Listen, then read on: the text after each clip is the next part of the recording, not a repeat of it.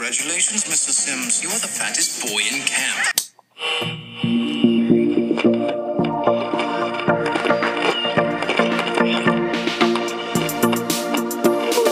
Few technological developments have had as great an impact on our lives as These two idiots? Doc tells me you two are pretty good. Best in the company. Golly, I'm so impressed. You're talking about line of sight. Yeah, that's right, exactly.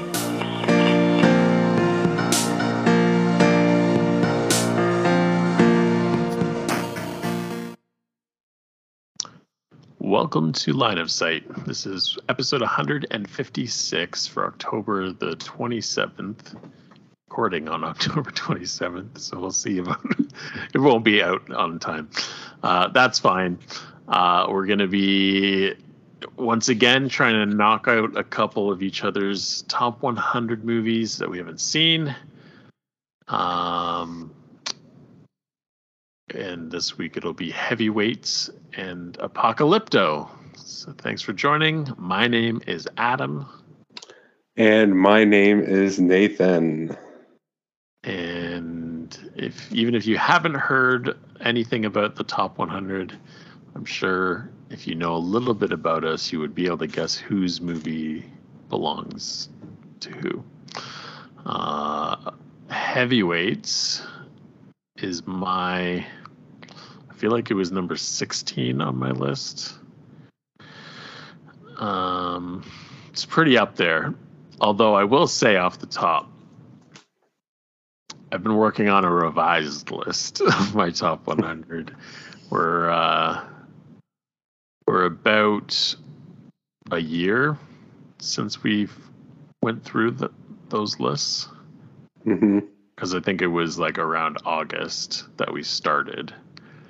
And actually, no, it's probably not quite yet because I feel like uh, there were a couple weeks we did other things. So I think it was, I feel like there was a week in October we even skipped to do Halloween. So probably hasn't quite been a year. So maybe. I don't know if that's too early to uh, put out an updated top 100, but um, that has been in the works in the background. so to say it's my number 16 favorite movie um, might not be accurate. I think it's probably moved. Uh, yeah, I just looked at mine. Uh, I think Apocalypto is around 20 for me. That's what, where I had it, which is higher than I expected when I just went to check my list. But, Oh, sorry, uh, mine was 14, not 16. Um, yeah, and I think that's why we that was part of picking these is they're close in the the rankings on on our list. Um, but also they're completely yeah, movies. They're opposite it's fun that you, they can both be considered movies. no, but just in that, like, it just shows the wide variety of film. Yeah. Um yeah, and I, I've been um more active in the Letterboxd community lately and not even just on letterboxd but on the um subreddit for letterboxd and there's discussions and stuff like that and just kind of commenting on people's things and seeing people posting like these are my this is my top 25 like or rate my top 10 or stuff like that. And it's like getting a feel for the community although it's of course it's on reddit so it's not just the letterbox community it's an even smaller subset of reddit users that are also Right. letterbox users. And there was even a poll recently where it's like what what age range do you fall in? And it would seem like it was mostly like 16 to i don't know if it was to 20 or to 25 whatever the the range they were doing. It was mostly that. And i was like oh i'm older than most people. Right. it was just weird because i get the sense from most letterbox like oh i'm a film buff guy it's like you need to watch more older movies you need to Yeah. watch these obscure movies. And like i'm not ashamed of my list but it's like my list is so not that and it's just like i i just like watching these movies. Like i i'm not saying they're the best movies these are just my favorites So- No, I I think uh, that's good because I think, yeah, no, I think that's the way to do it because, uh, like I have definitely some classics on there. I definitely feel yours is even more. I don't know what we would call it because I think mine perfectly represents my personality. But like, I see heavyweights, and I think that's my Three Musketeers and Iron Will type of Yeah. like. I this is just well yeah I like love uh, it. And a rookie of the year. I have rookie of the year. You have heavyweights. I feel like those are the same type of yeah the world. of i have a lot of kids comedy. nostalgic stuff where it's like I grew up watching them, and that's why it's a favorite because it's so ingrained in me, and like I watch it and it's just a happy thing, and it's like there's uh, going through and revising it. It's like, uh, do I squeeze in this? I didn't have it on, but I'm like, I don't know. It's I think these other things still beat it, and I don't want to put things in just to have that representation. Like The Godfather, that was always something when I was doing it originally. Like, I really love The Godfather, but I rarely watch it. I don't know it that well. So maybe eventually it could come up, but it's like all these other things. It's like, no, I, I would probably rather watch them or they mean more to me.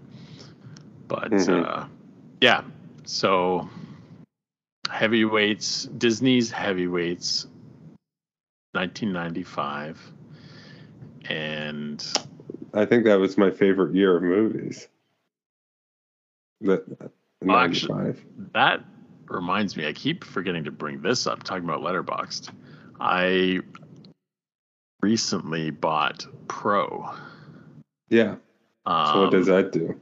So one of the things that I think you would really like is uh, it unlocks your stats. There's a whole stats page, and it's kind of like what we were doing with the top 100. Like it shows, um, like one of the first things. It's like the movies you've seen by release year, and right now. At least what I've logged on Letterbox, the biggest year for me is 1998 with 70 films. That's amazing. sticks up a lot more than the other ones but there's a nice like curve so it's kind of interesting. Uh highest rated decades for me is 90s 80s and then 2010s which is kind of surprising Not, not with all that Marvel stuff. yeah it's funny it shows uh, a chunk of them and it's like yeah no that, that makes sense. Um so it shows like breaks down by genres. I'm mainly comedies with 100 or 803 but i mean i'm sure there's multiple genres per movie so that doesn't mean anything. But then, then the big thing that i was like oh nathan would like this list progress. And there's actually you know what? We're on skype. Let me share my screen. So at least you can see this. Um so Oh, okay. the, it's for anyone who obviously can't see it's kind of like a uh, not a bar graph but it's like a circle and it's got a percent. So the letterbox 250 i'm at 24% uh, the the highest one i'm at which is kind of it's not a good list i don't think but the box office mojo all-time top 100 so it's like the top 100 earners.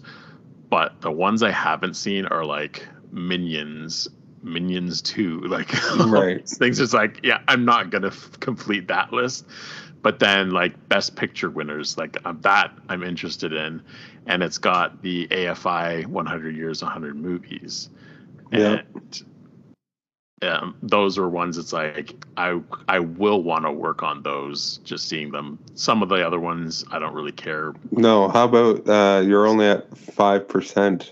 Read that one to me. top 250 women directed. and you've only watched 13. five percent of them. Yeah, and yeah, C- at City of God is supposed to be really good. I have that on my list to watch. yeah, that's one I would watch. Um, the Matrix. That's a technicality. That is an asterisk if I've ever seen one, Yeah. and even more so on when it was made. yes, You can't was- even. It wasn't directed by a woman. uh, but yeah, like a woman now did direct it. Right. Women, like, yeah, that's a that's iffy. Um, but yeah, the top 100 animation. It's like I've seen 24, so I'm like, okay, what's on this list? It's like, oh, it's a bunch of like anime. Yeah. anime stuff. So it's like I'll probably see some of it. I watched uh, my neighbor Totoro, and it's like it was okay. I enjoyed it, but it's like everyone being like, "Oh, Studio Ghibli, Ghibli. is the best Yeah. thing ever." It's like, okay, maybe, maybe I, I, I've I've ha- I own a couple that I haven't watched. The few that I have, I've enjoyed like some of their more recent stuff, and by recent, it's probably like almost ten years old.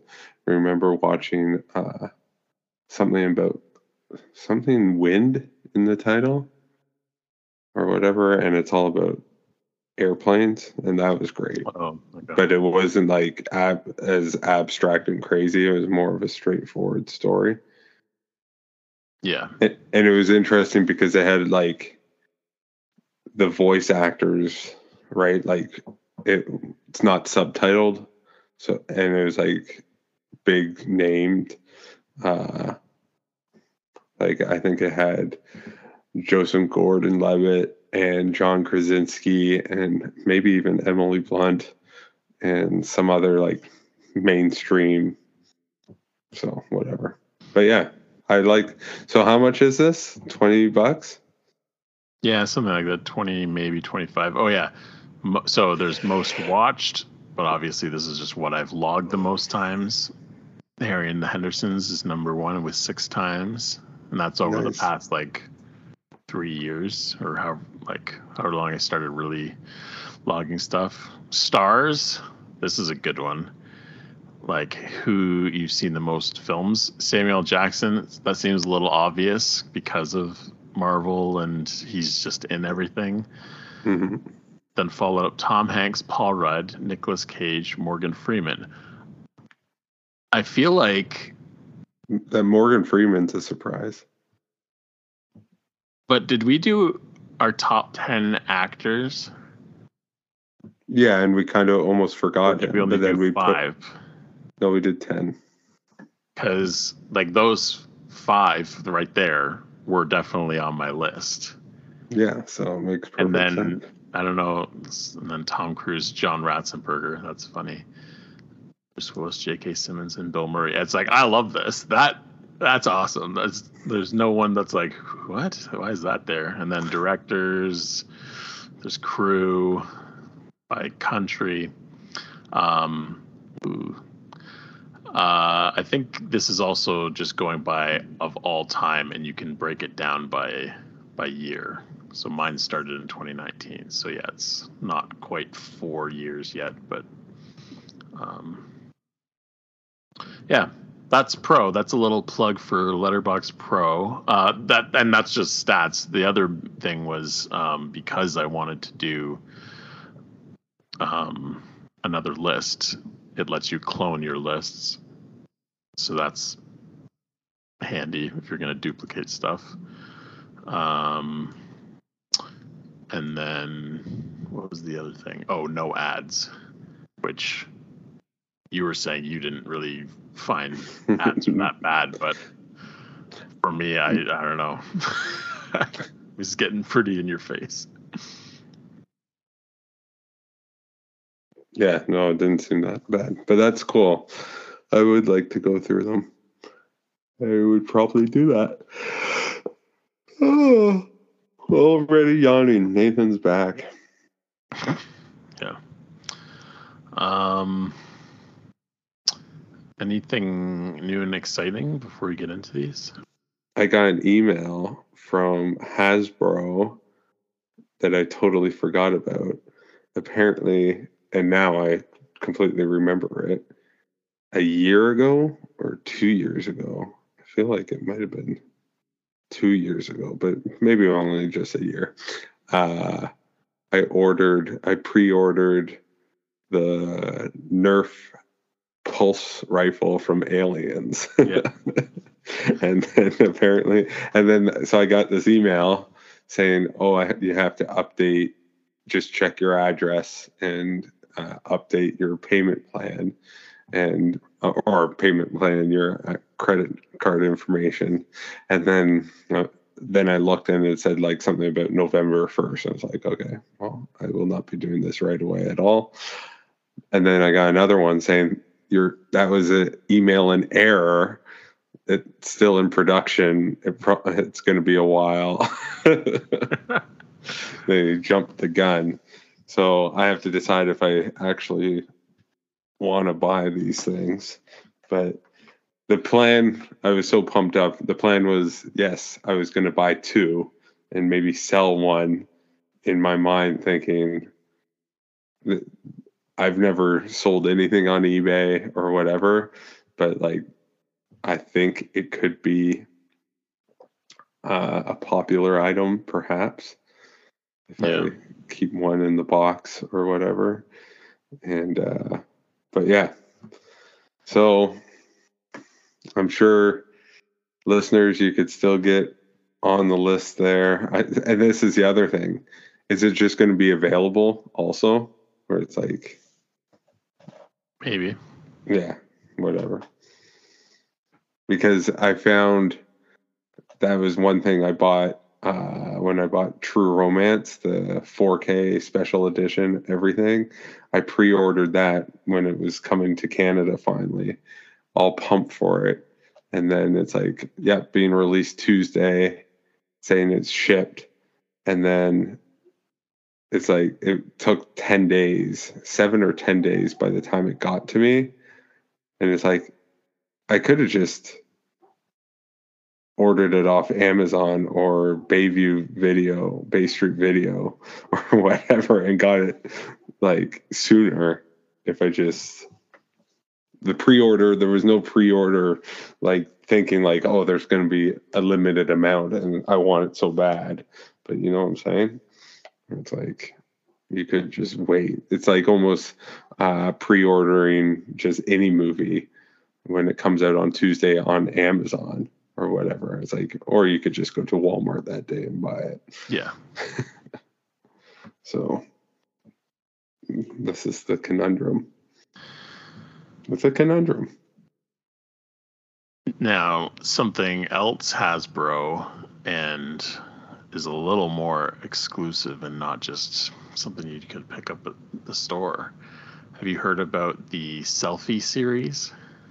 No.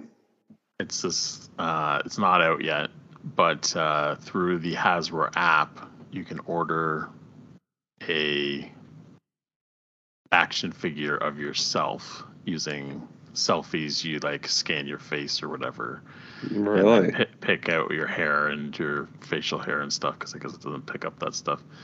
And then it's weird because the bodies are like existing characters. So there's like the Mandalorian, a stormtrooper, X-wing, uh, and then there's like Princess Leia, Black Panther, Black Widow, Spider-Man, Iron Man, male and female, Ghostbusters, Snake Eyes from GI Joe, Scarlett, and then Red Ranger and Pink Ranger from Power Rangers. It's like if it was the Green Ranger, I'd be all over that. Red, Yeah, like, mm. No one wants red. so Jason sucks. You need Tommy and Kim. Yeah, so it's like uh, I like the idea, but looking at it, it's like I don't know what I would do, like Iron Man or maybe a Ghostbuster. See, my first cool. reaction is like just you as yourself, like Yeah, a bobblehead or be whatever. a plain clothes something. Right. So it's kind of weird. Uh, that's where it's like if it was Mandalorian or Stormtrooper, it's like okay, you've taken the helmet off and revealed, oh, it's me under here. but like Right. anyone else, it's kind of weird. Yeah.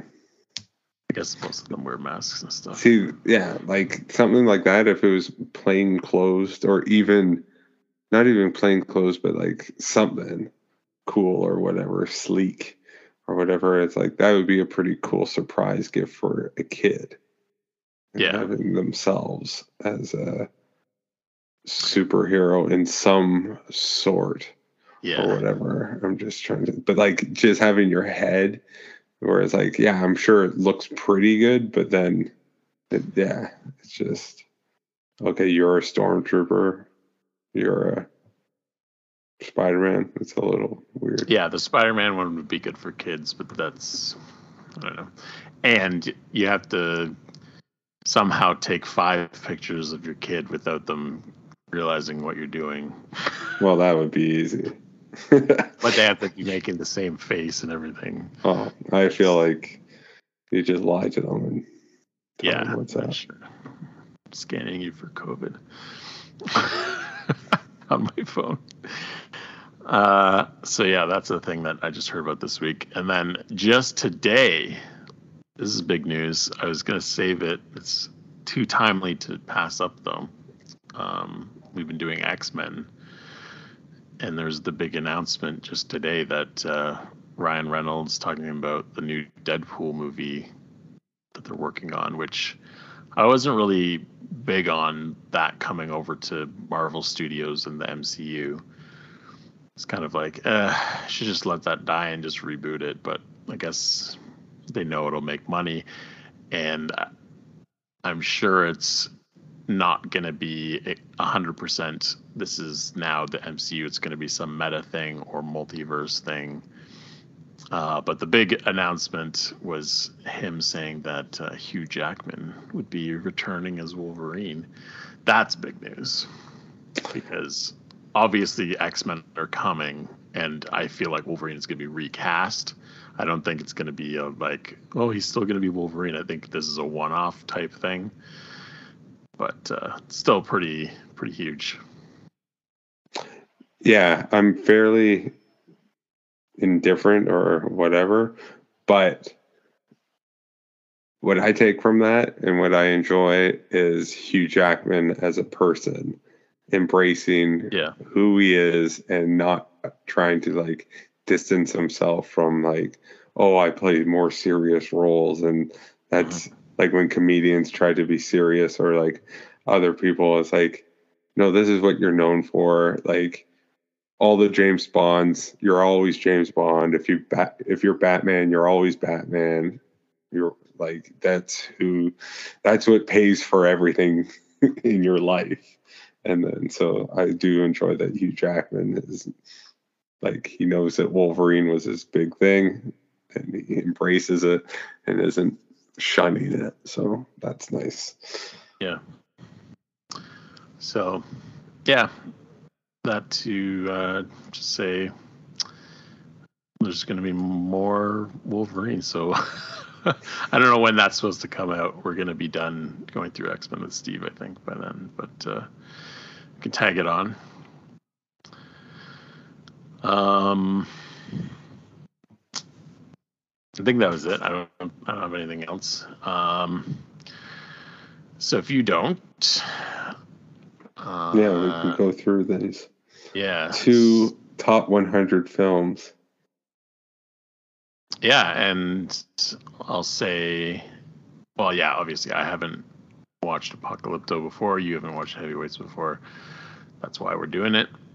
Um, but yeah, let's start with Heavyweights. It came out first in '95, so it was uh, 11 years prior to Apocalypto. Directed by Steven Brill, who um, has done other less good comedies. Um, but the most notable and most obvious connection with this one is The Mighty Ducks. Uh, I forget if he's the writer on that or also the director. I think just the writer.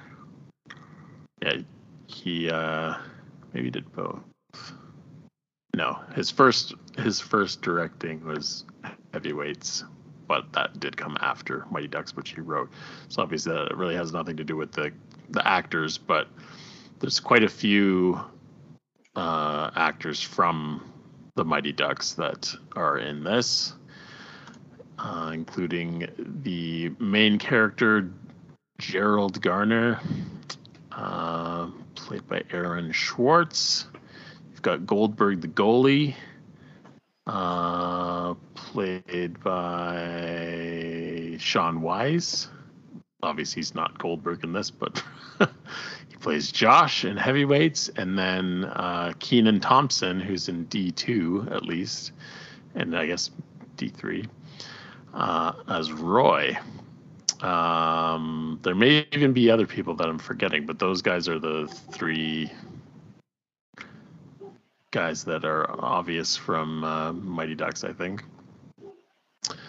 Um, and for anyone who doesn't know the premise of heavyweights, because I feel like it's kind of a cult following with it. Like there's people that w- watched it when they're younger love it, but not a lot of people know it. Um, this is the IMDb summary. Plump kids are lured into joining a posh fat camp with the promise of quick weight loss and good times, only to find that it is a woodland hellhole run by a psycho ex fitness instructor. Which I don't even think is a very good uh, synopsis. No. it's kind of misleading because it's not like it's a trap. It's it is uh, the camp was run by some great people. The kids love it, and this happens to be the year they lose it to uh, Tony Perkis, who's played by Ben Stiller, and he kind of turns it into something like he's really he's pushing this uh, infomercial and doesn't care about the kids at all, and he's he is a psychopath. But uh, hilarity ensues. Um, so, what did you think first time watch of Heavyweights? Uh, I liked it. Uh, I did not love it, but there's like, it wasn't. I don't think it was bad in really any way. I just didn't love it. But there are really high highs.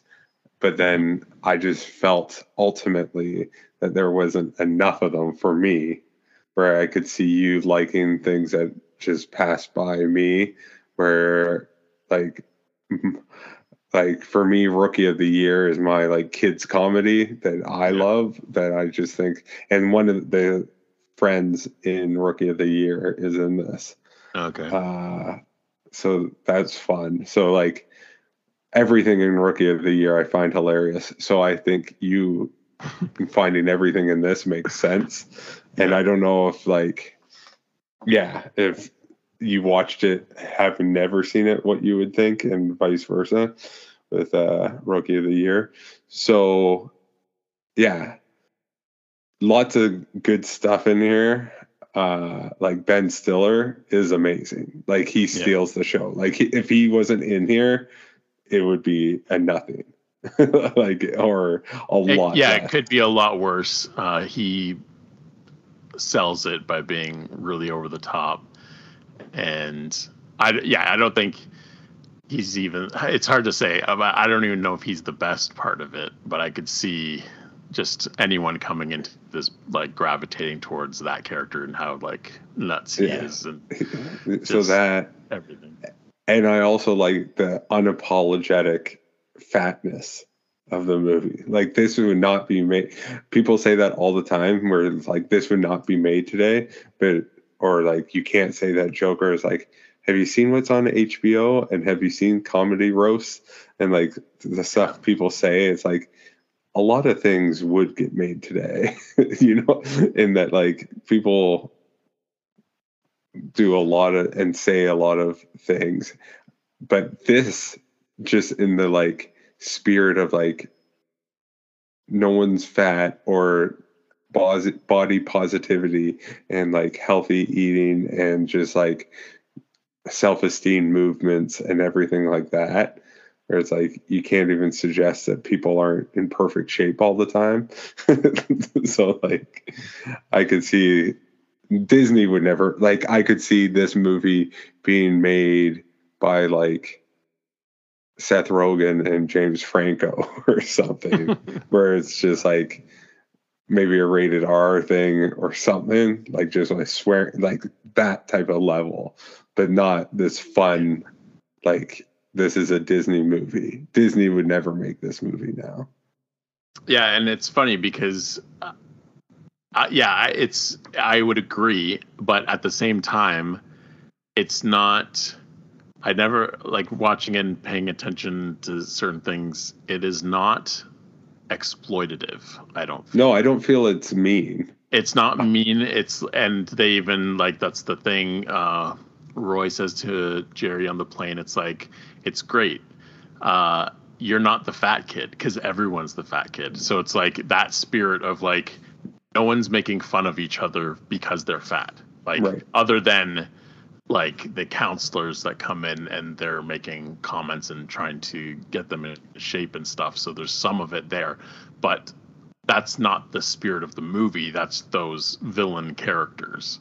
Right. So um, the the message is more just about like what they learn about uh, like personal accountability and being healthy versus being skinny, like just having a healthy lifestyle and like Tony is the one that's exploitative because he doesn't even care. He's just trying to make a buck on this infomercial Mhm. and uh, yeah, it's it's almost more of a celebration of their bodies, which Yeah. it's not even like the focus of it. Like it's more just of like the camp and camp antics and taking it over from like taking it back is the main story. It's not. It doesn't even become about It- being that. It does. Yeah. The main stuff, I think you are right. It's just like the background stuff, which I think is good. Like the hiding the food all over the place. It's fun that it's all like candy and stuff because it's like, that's not why I'm fat. it's just like, it's like, this is like, th- this stuff does not appeal to me. And then they have that like binge day or whatever, and they're all passed out on the uh, lawn and stuff but yeah it's uh like i still like one of my favorite lines i forget i have my notes here and, but i apologize i kept delaying the recording so i'm removed from this remembering all, what all these lines mean usually but I can. someone says someone says mm, very fat i see yes. I, I just love that Yes, that was. I think that's even my. That's what I put for my Letterboxd review because that line is so good, and that is Lars, who I think Lars steals the show for me. Like everything that Lars says is. Oh, hilarious. Lars, the yeah, yeah, the German, And Austrian, I am Lars. or Uh, yeah, he. whatever he is. I guess he's. He doesn't say where he's from because they ask. It's like, what kind of a name is that? Where are you from? Far away. like, uh, yeah, he's great. I think he kind of steals the show. Um, but yeah, he's weighing someone. Mm, very fat, I see. it's just like this nonchalant thing. Yeah. But it's like, yeah, they're all fat. Uh, so yeah, no, that, that is a, a great line. Yeah, I like even the subtle stuff. Did you notice? Have you noticed the bus capacity?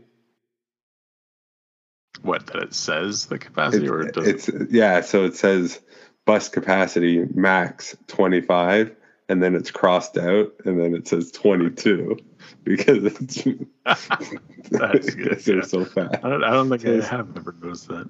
Yeah, no, that's uh so that was pretty good. Yeah, there's lots of uh things like just nice little stuff where like you're driving to the camp and they're all begging to pull over to the fast food Yeah. and stuff. And that that road, it's like that's so American. Yeah, like, I- we, real, We yeah. do have some of that stuff here, but like, yeah, when there's all those signs for just like everything you can imagine, Yeah. uh, yeah, that's that's a pretty good shot.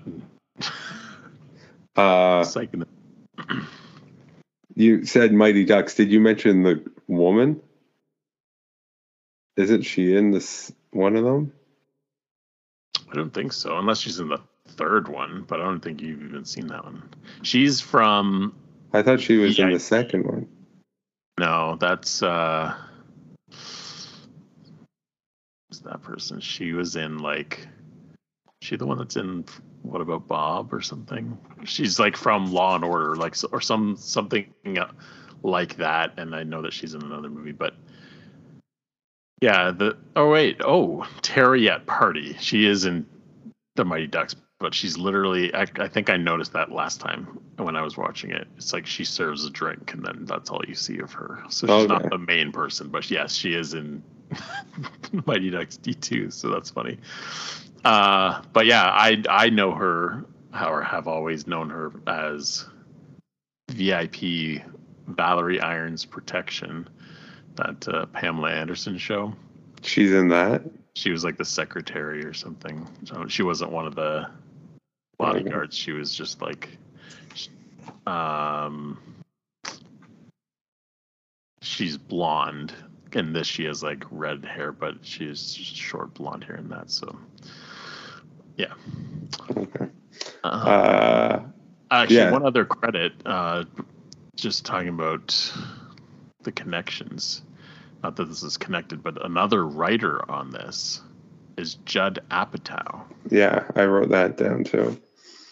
which is crazy. And I Well, will see- stand that this is his best movie that he ever wrote. I wouldn't argue against it actually. Uh, but I'm just so with that, like with the they have Judd Apatow, Paul Feig, and uh, Ben Stiller. So it's like you have some pretty comedic people there. Where it's like I thought, I thought there was going to be some more home runs as far as laughs for me go with uh, not that it's like bad like i do love the ben, pretty much anything with ben stiller and i did laugh out loud the jerry stiller bankruptcy stuff Yeah. just because he just how he speaks that Yeah. He's, yeah, he steals the scene there. He's barely in it, but it's Yeah. just like, uh, he's perfect for it. And it's a nice little connection, Ben Yeah. Stiller. Uh, yeah, I think those characters are pretty good too. The Bushkins, uh, you, f- they feel real. yes And like even them coming in and all the kids going nuts and they have their little hi hi hiya thing and yeah well like, apparently you'll get him- it. yeah but apparently him and that woman were like in a ton of movies together Hmm. I, I looked up her I didn't recognize her, but No, but like yeah, from a long time ago. Uh, one uh, of the the very first jokes is that I think is amazing is the lemonade stand. yeah, Like, walking home and just slams down the like pile of cash and just picks up the jug and starts chugging. Like and it's just that it, and the kid screaming mommy! Like that's just a perfect little uh opening credits scene i love it yeah. The uh the guy from Rookie of the Year is the former chipmunk that rats them out. oh, okay yeah Uh did someone say I want to meet cows or I want meat cows or something? oh they say i want meat and they're chasing cows oh yeah, that's funny. I laughed at that. I like the Les Mis T-shirt that he has. Uh, Yeah, that's at the dance. Uh, that's another great line um, from Ben Stiller when uh, he comes and shuts down the dance and says, "Put the fruit trays away. The insects will be out soon." Just I think that stuff is so funny. It's just like he's so serious about things, but it's so dumb. No, I I love him in it. Uh, when uh, like he's trying to work on the uh, video, and then it's like off the scale, shut off the uh, shut off the camera or whatever. He's getting so uh, flustered by it, and then the whole Icarus rolling the hill up uh, to the sun, and he's getting like different Greek myths Yeah. mixed together and stuff. That's good. Uh, and it's like parting of a wild horse's mane. I don't even know what he was talking about there, but I wrote it down. I remember I think like, he's doing yoga or something. oh yeah, yeah, yeah Tai Chi. yeah just all this stuff so that kind of stuff i love like the ben stiller stuff i think was good as far as like story stuff and like plot like it's loose and just uh, a tool for jokes and stuff which is fine. I think they shouldn't have had the other adults involved. I think it should have been more of the they maybe helped them at the end, but the whole like kidnapping him and stuff, it seems like not like I know it's just a goofy movie, but like it seems would have been I think if the kids were doing this more in secret, rebelling or whatever, and then maybe the adults came on board later where they're seeing these things happen and they're just like smiling and not ratting the kids out or anything. But yeah, Yeah, like I from a realistic point, yeah, but also I think just it doesn't seem like that takes very long. Like there's the parents' day, and it seems like it's the the next day or two after they've uh, locked him up, and then they like edit that video, and so it's like I don't know. I don't mind their involvement, but some of the stuff with them is I don't know, kind of weak. But also, even like Jerry, the main character, it's like he's the least interesting to me, in that he's kind of like the hero at the end. But it's like I don't really care for Jerry that much. he's just Yeah, the guy and- that you're with to experience the camp for the first time. yeah, But he's like the worst of them. yeah. He is uh, what Goldberg and the D two guy Yeah, are more interesting characters. Yeah, like, and they're better actors or comedic or something. But uh, Yeah, because there's the one point where uh, he's locked up, but then the two of those guys are holding the stereo, and Jerry's like reading the thing over the PA, but he's kind of mimicking Tony from earlier on, saying like, "You suck." You smell, and he's saying all these things, and they're like, "It's like that's not funny. Don't right. you guys are funnier than him. You should be the ones on the PA. you have a skinny wiener."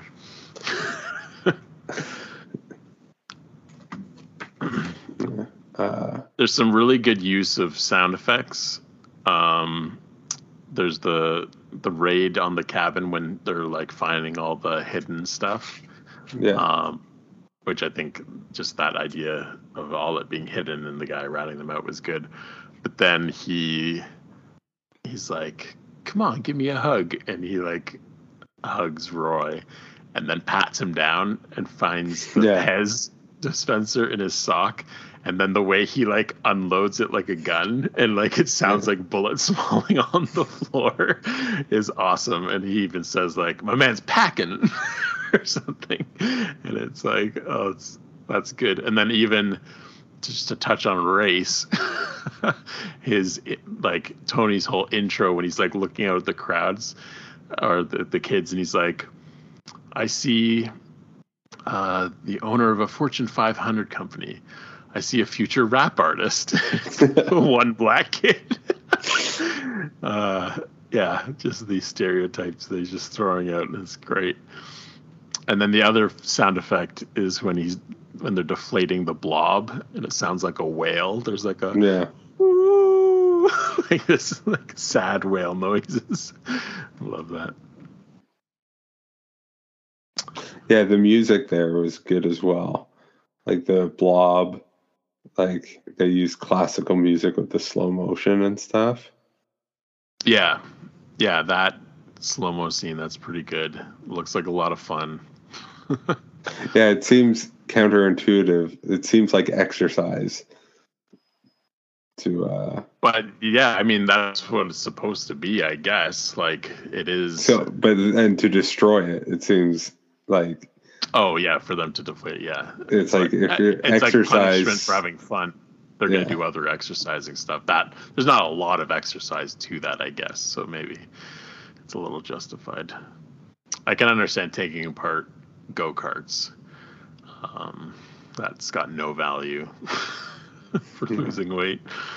Uh, and then speaking of go karts, the dad who's saying, "I did not send you to go kart camp." Jeffrey Tambor, I think he's pretty good in this. Not in it much, but just the little bit that he is, it's like, yeah, this guy's going places. um, who else was I gonna say? Oh yeah, uh, crap, what's his name? But the guy that shows the video at the beginning, uh, Tim Blake Nelson. Uh, he wasn't probably that big at the time, but he's in a bunch of like Coen brothers and stuff now. Um, else? Yeah, uh, I most of my notes are just lines because I think they're funny, but uh,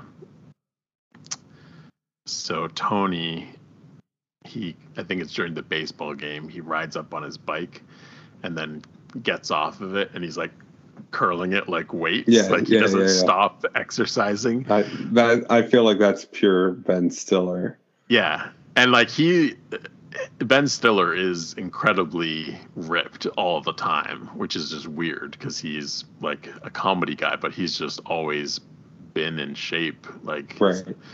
uh, kind of weird.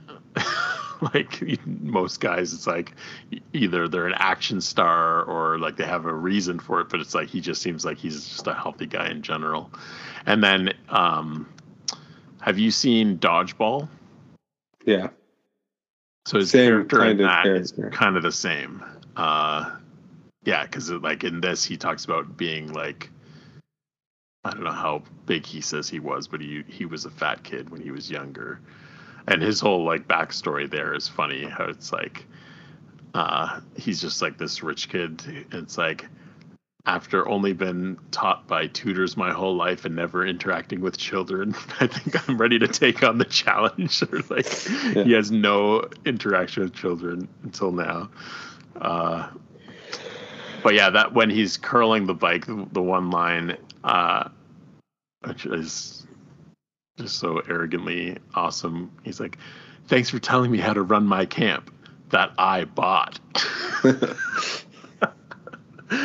like that means anything. Love it. um, uh, love their uh, with their uniforms. Your families will be billed automatically. it's like just something they're springing on them. That's so good. Uh, there is some decent, like, I think it looks good. Like, there's Yeah. a lot of like cartoony things, but it, it all fits the feel of the movie. Like, there's a lot of like uh, wacky music and like moving and fast forward, or then there's the like yeah classical with slow mo. Um, when he does come break up the dance, there's like the dolly zoom where like it's almost like the op or I don't know if it's the opposite or if it's the same as with the that Jaws shot with like the Yeah. zooming in while you dolly out kind of thing. Um, It looks like a fun movie to have been involved in. Like that it Yeah. literally would have been just camp and Yeah. just make this movie. especially for the kids and uh, yeah maybe the adults alike um, one other char- uh, actor the cameraman kenny the cameraman he's not well known but he is he's one of adam sandler's friends Okay. like he's the uh the homeless guy that's his caddy in uh, Yeah. Happy Gilmore. You recognize He's him. in like he was in Grandma's Boy. He- That's the one. He's actually the main character. He's in like Big Daddy and Wedding Singer, and I'm sure most other movies with Adam Sandler. Uh, so yeah. And then Ben Stiller plays Tony Sr. as well, which it's funny. The character that he's kind of doing there, he's done a lot and like not prominently, but um, I have the fir- the first and only season of the Ben Stiller show on DVD, and there's a character that kind of looks and sounds like that guy that he would do, and then that voice he also does in Starsky and Hutch in a scene where he's pretending to be someone else, but that's how he. Uh, that's just his go-to character, I guess. Was, do you ever listen to uh, the uh, David Spade Dana Carvey podcast? I think just that one. Um, Yeah. It's like Jeff Goldblum or Yeah, someone maybe. for Jurassic, yeah, Jurassic yeah, Park World Dominion. uh, but no, they were their main thing is uh, Saturday Night Live, but then they're like, we should just do a show on people that were famously not hired. yeah, and then so Ben Stiller is one that he tried and auditioned, I think multiple times, maybe.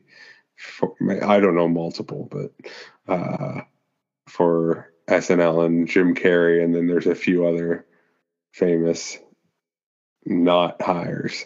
So yeah, no, Yeah. Ben Stiller's awesome. That I want to. I I always like to watch. Is that one season of his show good?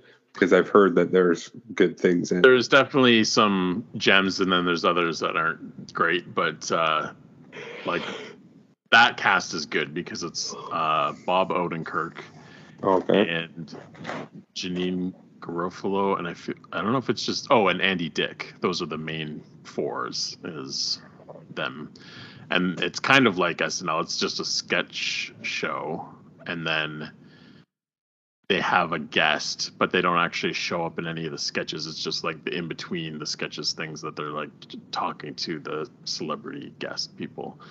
But there's definitely some like really good sketches that make it kind of worthwhile, but it's never like that bad. There's I don't know. Um, each episode has its highs and lows. So um, I would have thought I mean, I guess he went on and did other things, and everyone in the show did. So it's not like it tanked their careers or anything. So, um, but it does make sense. It was, I'm sure, if he was trying out for SNL and not getting it, it's like, well, I'll just make my own show. hmm Um, I don't have much to say. I feel, yeah, I don't know. I wasn't like they. It's kind of weird how they like defeat Ben Stiller, Tony, and then they have the competition with the other camp or Yeah. whatever. It, I don't not. It just felt a little tacked on. I feel like there could be better jokes in yeah, I the feel final. like the, the relay, there aren't really jokes. Like, there's only a couple. yeah. Um, but it's so this year I went through a bunch of different camp movies, and this is just like a camp trope of like the big race, like the big Yeah. thing at the end of the year, and it's like I don't know if that's a real thing that actually happens. Like I, I don't, I've never been to like a summer camp where you're there the whole summer, so maybe that's why. But uh, yeah, so um, but I do like that um, there's only a short montage between when Tony's taken away and then th- they're into Yeah. the relay. So it's like it doesn't stretch out the movie too much. and it's like taking out Tony's not the like victory. It's like now we can have the, the summer that we want, and it's showing them kind of getting their acts together and yeah, the the relay. Some things in it are kind of set up. Some of it doesn't make sense because it's like these other k- kids they should be creaming them up until the one point where it's like the like intellectual Yeah. section and then it, after that it's like how did they even get past that like he's just the guy seems like an idiot he's giving all these wrong answers so it's like do they just give him a pass? Because then they're both starting their go-karts at the exact same time so it's like the whole first part didn't matter. So. Yeah, what is the w- rules in this heavyweights universe? yeah Yeah. and they yeah if it's a relay it's like why are you standing around talking at the go-karts? Just go like as soon as you get the baton or whatever it's it seems like it's more of just an even race at that point. Yeah. um and yeah the relay doesn't take that long. So that's where it's like yeah i guess it kind of feels a little tacked on but it does give you that that ultimate victory uh the repeated line of like the best damn summer of my life which he says at the beginning are you ready to have the best damn summer of your life? Um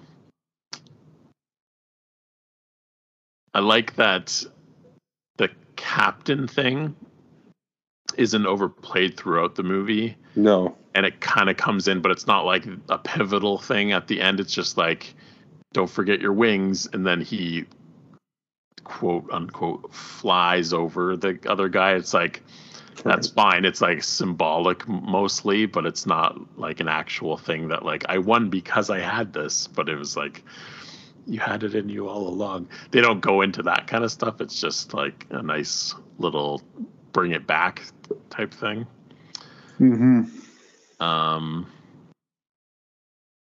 and yeah, the only other thing, Pat has been there for 18 years and he's still fat. but he's having a fun time and now he has a girlfriend, so good for him.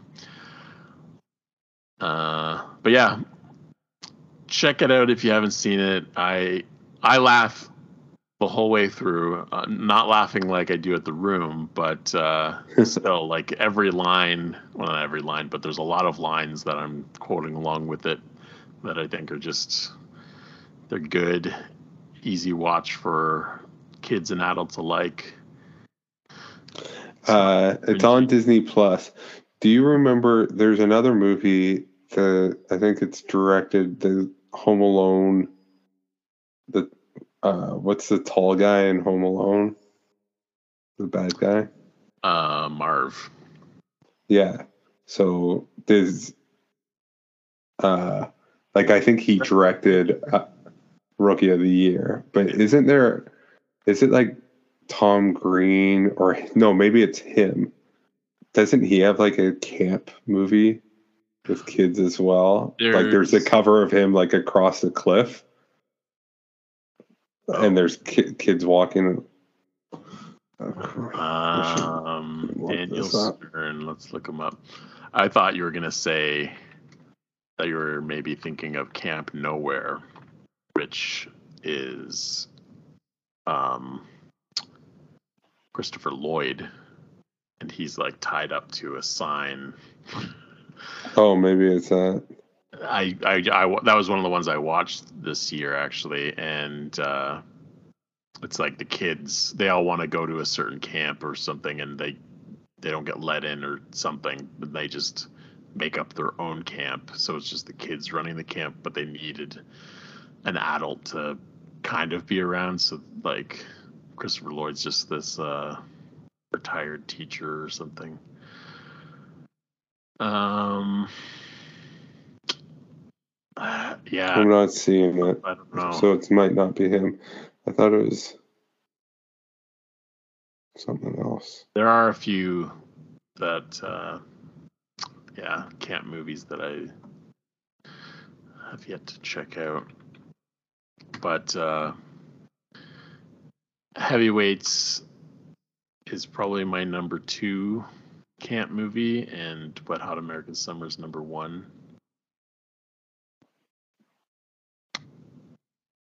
Um, and nothing else comes close to those. Like camp movies aren't that great so far. Like, I guess if you like slashers, there's a lot of slashers that take care, take place at camps. Oh, Fired Up, that's another one that's on my top 100. So that's on my camp movies. Um, yeah, I don't have another one with someone over a cliff. Yeah. I've been keeping track of them. Uh, the batteries in my mouse just died. Shoot. Good thing I would track that. Okay. Uh, well, we can move on to Mel Gibson. Similar film. Yeah. Also takes place in the forest. Yeah, there you go. kind of camp feel uh, at times. Apocalypto from 2006. Um, I don't know. There's maybe one fat kid in this that I can recall. Everyone else is in pretty good shape. Yeah. yeah, I don't think I I'm trying to remember if I saw it in theaters, but uh yeah, Mel Gibson has not actually directed a ton of movies. But uh what did you think of Apocalypto? I very much enjoyed it. Um, it was never boring. It uh, is very engaging. It's all in Mayan. It's subtitled, um, so Yeah, you kind he of likes have, his dead languages. yeah. So you kind of have to read it, but um, at the same time, you don't. You Right. you know what's going on. It was very easy to follow. Um, it was actually perfect movie uh, to watch in bed. I started it uh, downstairs. My so it's on Amazon Prime, uh, and I was trying to watch it on my Xbox, but the Prime app wouldn't open. And then I started watching it on my phone. I was like, well, I'm sitting here. I'll just start it on the phone and I'll keep trying. And then it never worked. Uh, so I took it upstairs, took it to the bedroom, and uh, I don't like watching things up there because my daughter's in the next room. So if I have it loud, it could wake her up. But it's like, this is perfect. It doesn't have to be too loud. I'm reading subtitles anyways. So uh, yeah, and I wasn't falling asleep. I started it fairly late too. I feel like it was it was after ten, I feel like I was probably finishing around one, and maybe one point I had my eyes closed for an extended period just from being actually tired, but not the the movie's fault. But it was like literally one moment that that could have happened, but the rest I was pretty glued to it. Um, and yeah, I didn't take a lot of notes. I think I was just mainly just into it. Um, never a dull moment. Doesn't let up. Even the slow scenes hold your attention. And uh, yeah, Mel's understanding of the language of cinema is top notch. like, That's what I would say. Like he is king. Like not king, but like just like he knows his stuff and knows what works and doesn't work. Uh so yeah, I think just the visuals are quite awesome. Like uh the yeah, it is a very you could like the sound is good, but you could watch it with the volume down and know exactly yeah, what's I, happening. can- I can hear it. It's just more. Usually, I have it cranked if I can't hear the dialogue. Is what Right. I'm mainly turning Yeah. things up. So, yeah, this was But- good. Yeah, I'm just thinking of like there's some striking imagery with the uh like v- with the violence and then just the jungle in general and it's mostly practical Yeah. uh so that's pretty cool uh i like your review on Letterboxd where i didn't register it but like it is uh it has mad max but your specifically was uh, John Rambo or Rambo or Apocalypto First Blood. I think is what you said. Yeah, or Maya First Blood. yeah. So that's what they are. But yeah, So at least the it's like- second. the second half is just a chase movie, and it's just like there's other stuff going on, but like seeing non cars chase each other and like like the Rambo stuff is perfect, but like yeah, had a little that kind of stuff and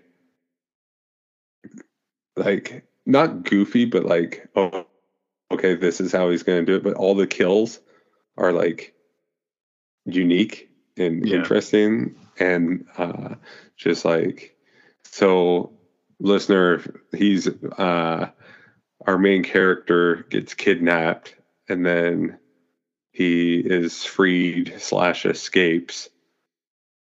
And then he's being hunted. And but then he ends up back in his area of the jungle that he knows very well. And, but he's still getting chased by whatever it is eight guys or whatever. And then he's just using his knowledge to take them out slowly. Mhm. and that's a lot of fun. Like and just yeah the camera work alone like when he's hiding in the trees and the blood drips or when he's like with mud on top of him on purpose running in a circle because they're all expert trackers and stuff like the way you get to see stuff. And like and i like like mel gibson loves his violence but i think there's some how good was that violence? In general but uh especially in the chase with like the makeup with like the bee stings and all that but that like on their bodies all the welts but then uh when he hits the guy in the side of the head and like the little blood is squirting out Yeah, it's like a geyser. yeah. It was like, oh man, it, what a brutal way to live. Yeah, and I don't know if it's just me being desensitized, but it, I didn't ever think anything was too over the top. no, It's just I like, don't. oh, this is too much. It's like, no, this is completely appropriate. I don't even know if it's rated R. Oh, I think it is. Yeah, because I think with all the bodies and the human Yeah. sacrifice. Yeah, like that. I guess there are like heads rolling downstairs, but uh, it is. We are getting desensitized. Well, I guess heads rolling downstairs. yeah, that's the tagline. Heads will roll. Um, yeah. I don't know. I didn't. I, I guess not that I was like expecting to be grossed out, but I think that's the way some people make it out to be. Like, Well, I think there's certain movies that like horror movies and then other things like intentionally gross you out where like his movies like not that there's like Braveheart's tame now, but Braveheart, Passion of the Christ, this and uh what's the war one? we were soldiers, or no, hack, No. hacksaw ridge. Hacksaw Ridge, but like all those, it's like kind of realistic violence, if you want to say. Like it's just brutal, but it's not like it's a, oh, it's not like Tarantino violence. If there's a difference, where it's like Yeah. where I don't really care either way, but it's uh yeah, I don't know. But this one I don't think's uh that crazy because there's not like it is crazy, but not. There's no explosions and there's no bullets, obviously in this. so it's a different type of Yeah. violence. It is, yeah, brutal violence is the best way to say it. Um, What do you think of the dialogue? I, the first time I saw it, I was a little thrown off because, like, are they doing this just to make a point of like? And I think it is a good point to like the dialogue seems very modern. In that, like, it's oh, they would just talk the way we talk, but at the same time, I kind of think that's true in like human history that like I think a bunch of guys hunting in the forest would just be joking around. Yeah, like I, well, for one thing, it's translated. So Right. what's being translated, maybe that's not exactly what they're saying, but to us, that's what they're saying. Right. Like that came up uh, recently, and I forget this another Reddit thing. Someone was saying, "Oh, uh, actually, movie trivia. There's a thing in Multiplicity, one of my favorite movies, where there's uh, one of the buildings they're working on is like something de nada, which means view of nothing." And it's like a little joke, and then there's people coming in. It's like, oh well, I, doesn't that mean thank you? Like de nada, like that's what in Spanish people say for thank you. And I'm like, but de nada is like saying it's nothing. Like don't worry Right. about it kind of thing. So yes it is thank you but really literally it's it's nothing. But Right. to us in english it means the same thing. It's just a different way of saying it. So it's kind of like this. It's like there's even a part where one of the bad guys says like he's effed. Yeah. it's like i don't think that's what he said but to us yeah that's what i guess what he means is like he's screwed he's gonna die like whatever. Right. so um that was the only time that it stood out to me. Um i actually thought that some of the dialogue it was more i don't know what the word is but like i didn't i was i was thinking the opposite that it wasn't like how we would talk. Like some of it was just very like abrupt sentences where it's like if I heard someone speaking this, it would sound weird, but me reading it, it doesn't phase me for whatever reason. Uh, so yeah, I was kind of Yeah. thinking, I wonder how this would sound if it was in English and they were actually speaking. It'd be different. Yeah, and I guess it's not even necessarily the dialogue. It's also just like what they are talking about. So like, and the fact like they do this practical joke on the guy, to, uh, so he can uh, get his wife pregnant and all this stuff. So like that kind of stuff seems realistic and fun. yeah, I, I don't doubt that there were practical jokers. Like, I think that's really good, actually. And it even comes into play in a deeper way later in the movie. It has a bit of a payoff with uh, him not being able to get his wife pregnant.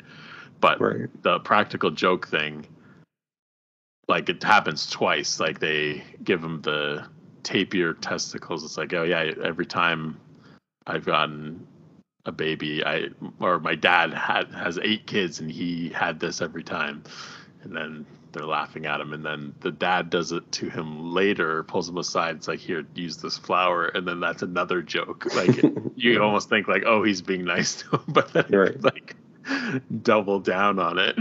it's pretty Right. good. But then, uh, yeah, so this isn't a spoiler, but like uh, just some of the depth to it is his mother-in-law. That character is she's like, "Give me a grandchild, give me a grandchild," or is it? I think that's his mother-in-law, not his Yeah, yeah. I guess makes more sense. Um, and she's calling him like useless and like you Mhm. can't give me a child and whatever. And then she's the one later. She's in the auction and no one buys her. And it's like you're free to go. No one wants you. And it's just like you're useless. Like no, Mhm. like literally no one can make use of you. Like you're just Yeah, just as a slave. like yeah you're nothing and like and there's no like dialogue about it it's just like these like looks between her and him and she's kind of following them for a bit and just like the sadness and it's like see that's good filmmaking like just Right. conveying that just And no one's t- saying it. yeah you you piece it together. Yeah. I'm not a smart man, but Yeah. can, I can pick up on this stuff. yeah no and i think it's just like yeah it's not like this crazy profound thing but it is profound and nice and uh i i i love how the cultures are portrayed where it is like they are savages. Part like some of the people are savages. Like Yeah. you're doing human sacrifices. I don't that you're a savage right? But then others are not. And it's just like and what's the quote? There's some quote at the beginning about civilizations or something uh like civilizations will collapse inwardly or from within before being Oh yeah, from with yeah, something about before. Yeah, for yeah, something like that before they can be conquered from without. They're something from within. right and it's like i think that's perfectly set up for the ending and but then just like yeah if you have your civilization based on child sacrifice and all this crazy stuff it's like it won't survive. Like it's like it might take hundreds of years or whatever but like i think in a b- bigger picture like that's not sustainable like just in the like you're creating this crazy society type thing that's like there's no progress there or uh, life or. Well, yeah, and it's also the like who are the real savages kind of thing. There's like the jungle people, and then there's the Right. people that are in the like city big stone cities, and yeah, they look they're a part of a civilization, but like they're the ones making the sacrifices and literally stealing other people just to sacrifice. So yeah, it's that flip of like who the real savages. yeah Um, I like the costuming and makeup. Um, yeah i feel like they not a lot of costume, but just how people are yeah dressed up. I, I feel like he has less our main character has less what's his name jaguar paw yeah, uh he has less like piercings and stuff which i think is i don't know what that decision is but it makes him more appealing to me. Where it's like you not that you couldn't have a char- main character look crazy and have tons of stuff on but like just he he looks more normal because he has less piercings or whatever yeah. but And even early on, um, it's like for me, it's like I don't know who the main character is here, but he stands out. Uh, just even as an actor, it's like this guy seems like the one I should be paying attention to. like even though it's like an ensemble at the beginning, it's pretty quick. Like I guess you eventually see him and his wife, and it's kind of clear then. But um, even before that, it was like I don't know. I don't know if it was the appearance or just the focus. It seemed pretty even, but he seemed to stand out. Like because he could have been. It could have gone two ways because he's divvying up the meat, and he almost kind of seems like a bully by giving the one guy the testicles. But then it's Right. like, no, he's our hero. Yeah. could have been the other guy that was the the main character. Which uh, even him, like, I I liked him because he does the whole thing like seeing his wife getting taken away and stuff like that. Like he has a lot of emotional stuff. Um, does he die? Is he one of the one like first two people to be released I think to he- make the run? i think he does die yeah Yeah. So unless he gets uh sacrifice. Forget. Um but yeah, and I even the the villains like there's the two main guys that you kind of recognize through the whole thing. There's the leader, and then there's the other kind of like henchman type guy that has something personal with Jaguar Paw. Um, so I like that you can recognize those guys too, and they're both very different from one another. Um, and they're not the last two standing is also kind of cool. I Yeah. why because of the way that it ends, but like you kind of assume that's is like the boss fight type thing, but it's like, oh, we've already taken care of the two guys that we know. Like one just has it out for him, and the other it's personal because he killed his son. So it's like both of their motivations I like. Um, and then yeah, it's like oh, obviously it's personal for him too because they're the ones that stole his whole village away. Um, hmm But I think that makes it more of a it's more satisfying when realistic-ish that it's not a boss fight. Yeah, but then yeah, the two guys that are left, it's like oh okay yeah, that like not that's the last shot, but when there's that kind of reveal, it's like okay well, I get why they're still around. Then it makes that work better than if it was Yeah, that they would just, and I like how he, the our hero is running at the end. That does that. I felt like that was actually good physical acting, where it'd be like someone super fit pushing themselves to the absolute limit, and it's just like this is how you would start to move, like this like wobbly run or whatever. Uh, yeah, and yeah, the first time I saw it, I thought like uh the reveal was awesome, and it's just like, oh yeah, the I if I ever made a movie, this is the type of twist or whatever I would love to put in there, where it's like this is not what the movie is, but like it makes you think it has so many, many more uh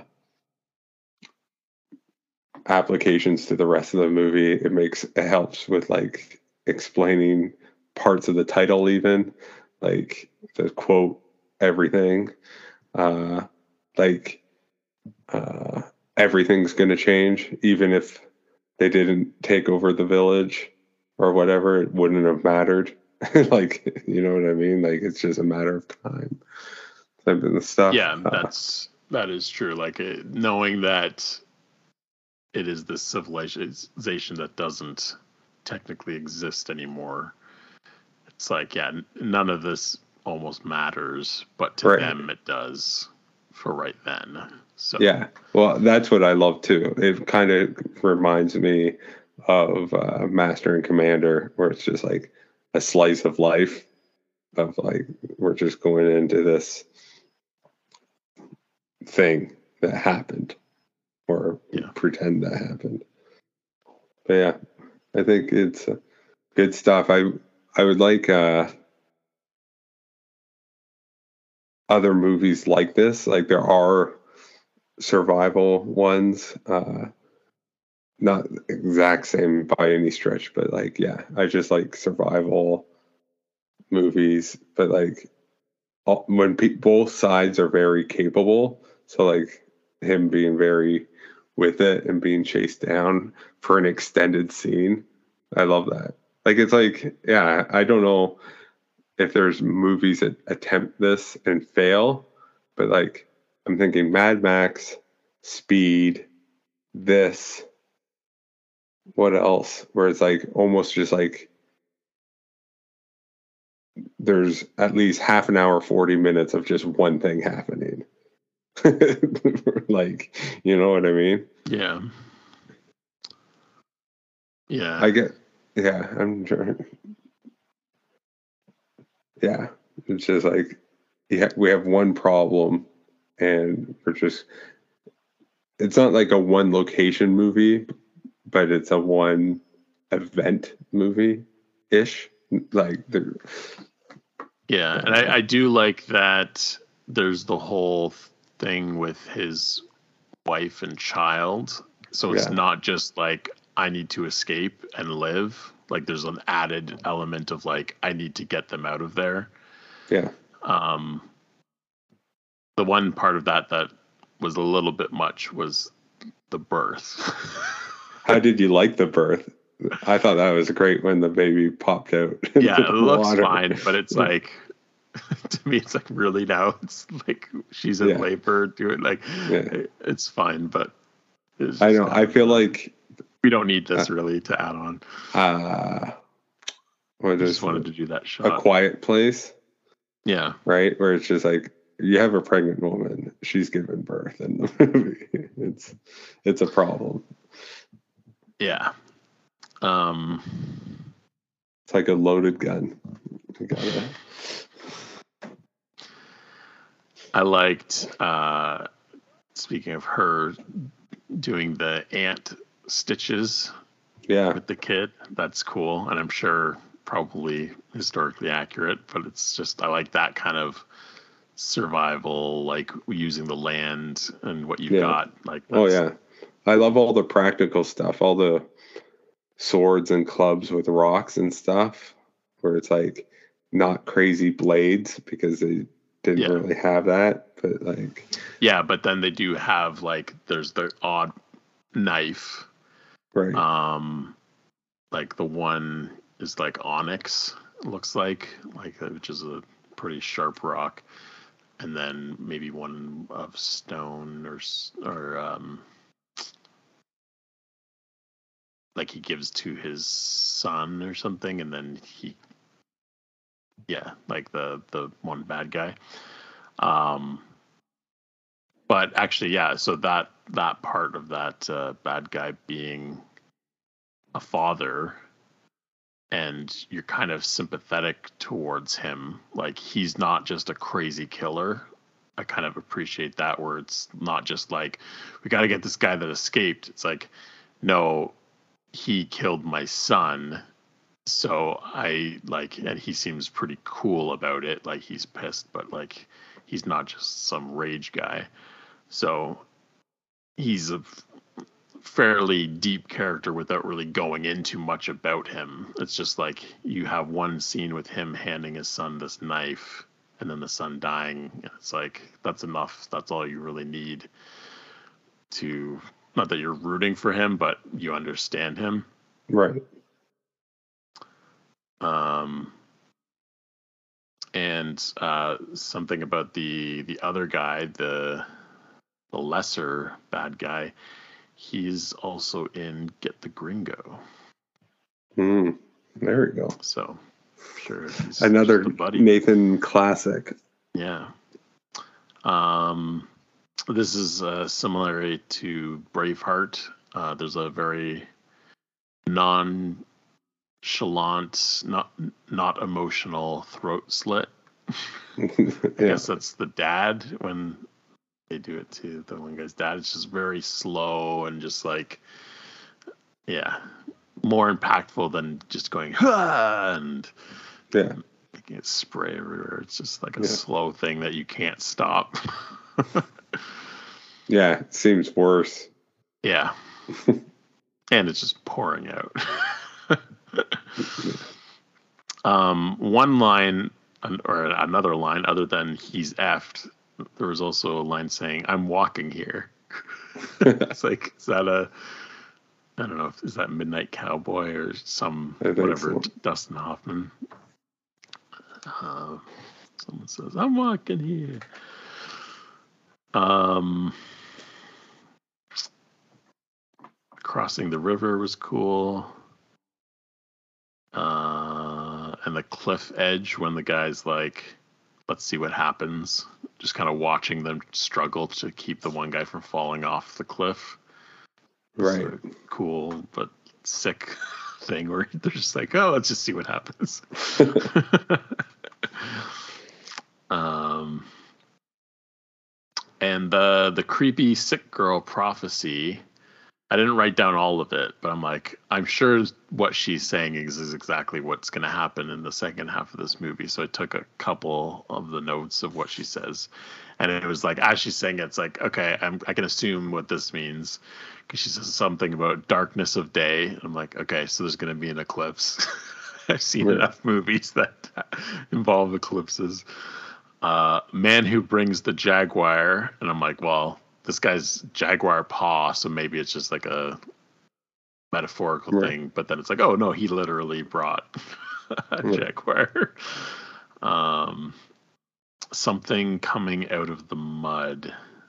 That's not a direct quote, but there's something about coming out of the mud, and I I didn't write that one down, but then as it happened, I'm like, oh, I'm pretty sure that was also something she said. So it was I like that. Um, it's a good little scene with the girl, and it's just spelling out what what's going to happen, but you don't know for sure exactly how it's going to play out. But uh, she called it. She called it all. Yeah. Um, and I'm sure you've noticed, but at the very end, he's got the one like spot of the sickness on his face. Did you notice that? Yeah. So that's another way it's like they're dead anyways. like Yeah. there's like whatever, I don't know what that specifically is. Uh Like, what is it on his cheek? something cheek or forehead. Because I know on It's his forehead, like on his head, he has that he gets hit, right? Yeah, but I'm pretty sure like from him on the beach to like him walking with his family, he, he looks different. Like there's an, Okay. there's something that's appeared and it looks the same as what's on her face. So, yeah. Um, the blue paint looks cool. like the he bright loves his blue paint. yeah, that's true. That's another phrase. I'm sure that's probably something they used. Well, I know in the commentary for Braveheart, he like they just uh like how not fake Braveheart is, but just like exaggerated or just switching things from time. And he's like, well, we know that the Viking used blue paint. So it's like I just thought that was cool, so we're gonna use it. it's just like, and it's like that is perfect movie license. Or it's like, yeah, we're gonna we're not pretending that this is a documentary. Yeah, and But I don't know about these guys. They, they might have used blue paint. Yeah, I don't know. Worth looking up, I guess. It looks cool. It definitely looks cool. Um, the the third act just flies by. That was my other big thing. Was just like, okay, yeah, we're not we're now to this chase, and it was just like, I don't know how long it is. I didn't even look at the time, but it was just like, oh yeah, we're we're done. Like, Yeah, just- and I feel like that's what makes the movie really good. Where it's like, I feel people struggle with third acts. So if you have a really strong third act, it's just like, this is awesome, right? Where yeah, when you're everyone's saying, oh, the first half's better with so many movies, it's like you think of your favorite movies or just like even just movies that we know are the best. It's like, oh, the last, the ending is awesome, right? or like Jaws, the ending is great, or anything.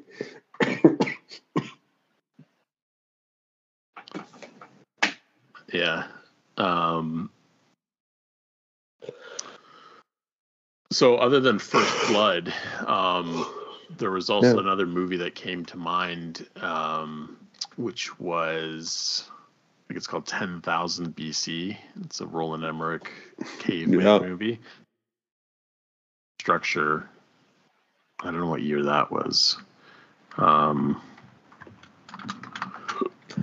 I've not seen that. so that was just after. So, Uh, I could say that it's ripping off Apocalypto. It's definitely not as good. It's it's um, I don't even know. I forget how it happens, but it's the same sort of thing. But I think maybe some people get like kidnapped, and then someone has to go save them.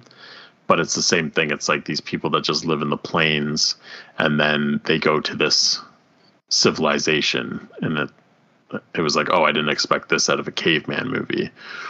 They don't live in caves at all. It's just like it's a. It kind of looks like this this Mayan Empire, and I don't think there's the chase, but uh, it kind of just has a bit of the same structure and feel of going to like we're going from one location to this other completely different one. Um, I, yeah, it was not that good. I think I enjoyed it enough, but it was. Uh, this is definitely a more well-made uh, film. I like the one shot uh, where he gets the waterfall, and then the camera kind of goes over the falls. It's like a crane shot, and it like looks down at the falls, and kind of moves out with it, and then pans back up to do like a wide shot, looking at him standing at the top of the falls. It's pretty cool. Mhm. Um, it's funny on IMDb the um, the picture for Rudy Youngblood, who plays uh, Jaguar Paw. It's like a camera on a crane above him. It's his. Uh, it's from this movie, but it's like a behind the scenes. But that's his IMDb photo, and it's like yeah, thinking about where they were filming, but using that kind of technology. Yeah, it's of- not even a drone. yeah. Um, but I will say the my main negative about this movie is also to do with the way that it looks.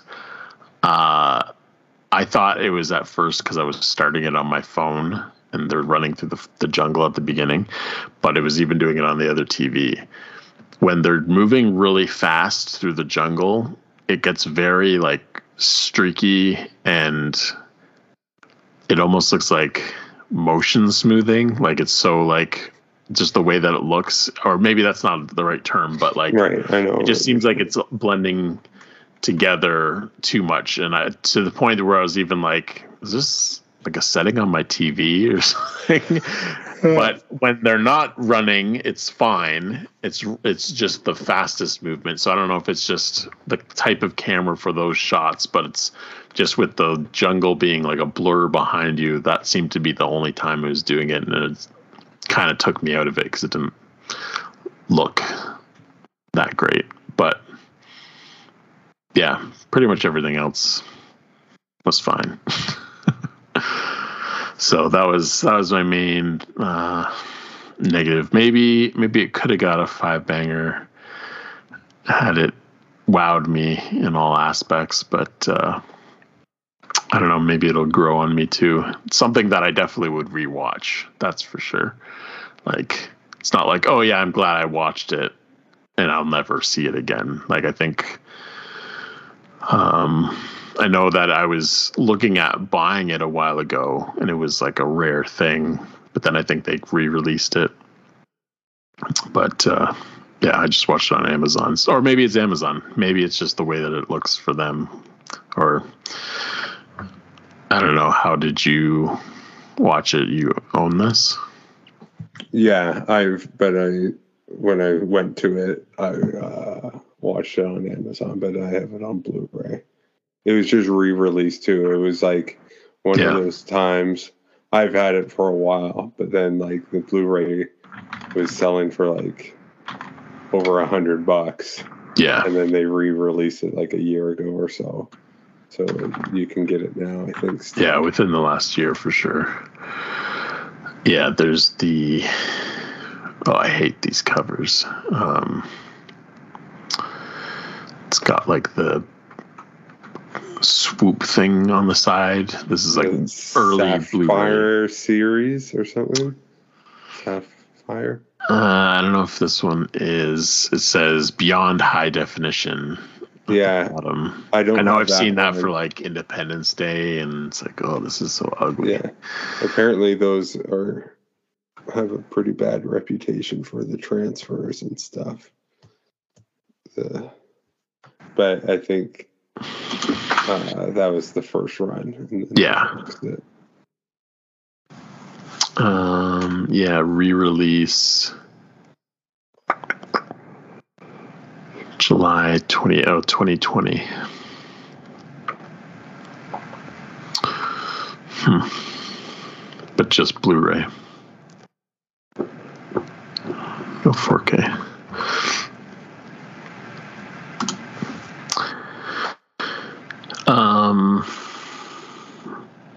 Directed, written, produced by Mel Gibson. There was one other writer, and I was thinking, obviously, or maybe not obviously, but I would assume the idea of the story came from someone else, or was he just like, I want to write something about the Mayans, like do this 100% Mayan movie? Like, it seems like a weird idea uh, for Mhm. him to just have.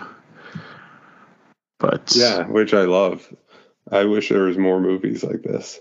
yeah, It's like something different. like I feel like Christopher Nolan is one that could do something just like whatever he wants to do. yeah, Spielberg, like you need that like it's not a franchise, right? But it can uh entertaining type of thing, but outside of a franchise. yeah. Christopher Nolan kind of is doing that, I guess. Uh, Yeah, for a while, like- he was into the science fiction, but now there's Yeah. Oppenheimer, and he did like Dunkirk, and he seems to just be spreading himself out into every genre. Yeah, at least just doing something where it's like, I, yeah, I don't need. I have enough sequels and stuff. We can only take so many Jurassic Park World Dominions. Yeah. I want to watch the uh, extended version of that. Did you watch Red Letter Media? Yeah, I did. Recent video? I don't think I finished it, or maybe I did. I, I don't remember seeing the end of them talking about Top Gun, but uh, They- I, it was interesting all the added stuff that they kept talking about in Jurassic Yeah. World. It's like that sounds a lot better, actually. like I I saw that opening before, like they Yeah, released yeah, that, I've but seen I that part. but I didn't see all the other stuff, and it would be nice to put it all together. I would. The thing is, I would rewatch that movie, but yes, I they conveniently they must have listened because I think they agreed with me on about everything. yeah. oh man, that movie sucked. I yeah, I almost bought it when I saw the, the Blu-ray, the extended, and it's like I don't know. Do I want to buy this, or is there going to be some set that I'm going to buy? But the set that's out, it's like the Jurassic World saga, and it's like I don't want it to say that. Well, that's what So- it's gonna say. I think uh, I probably will have to get that, and definitely want to get the Jurassic Park without the French. Thanks for listening.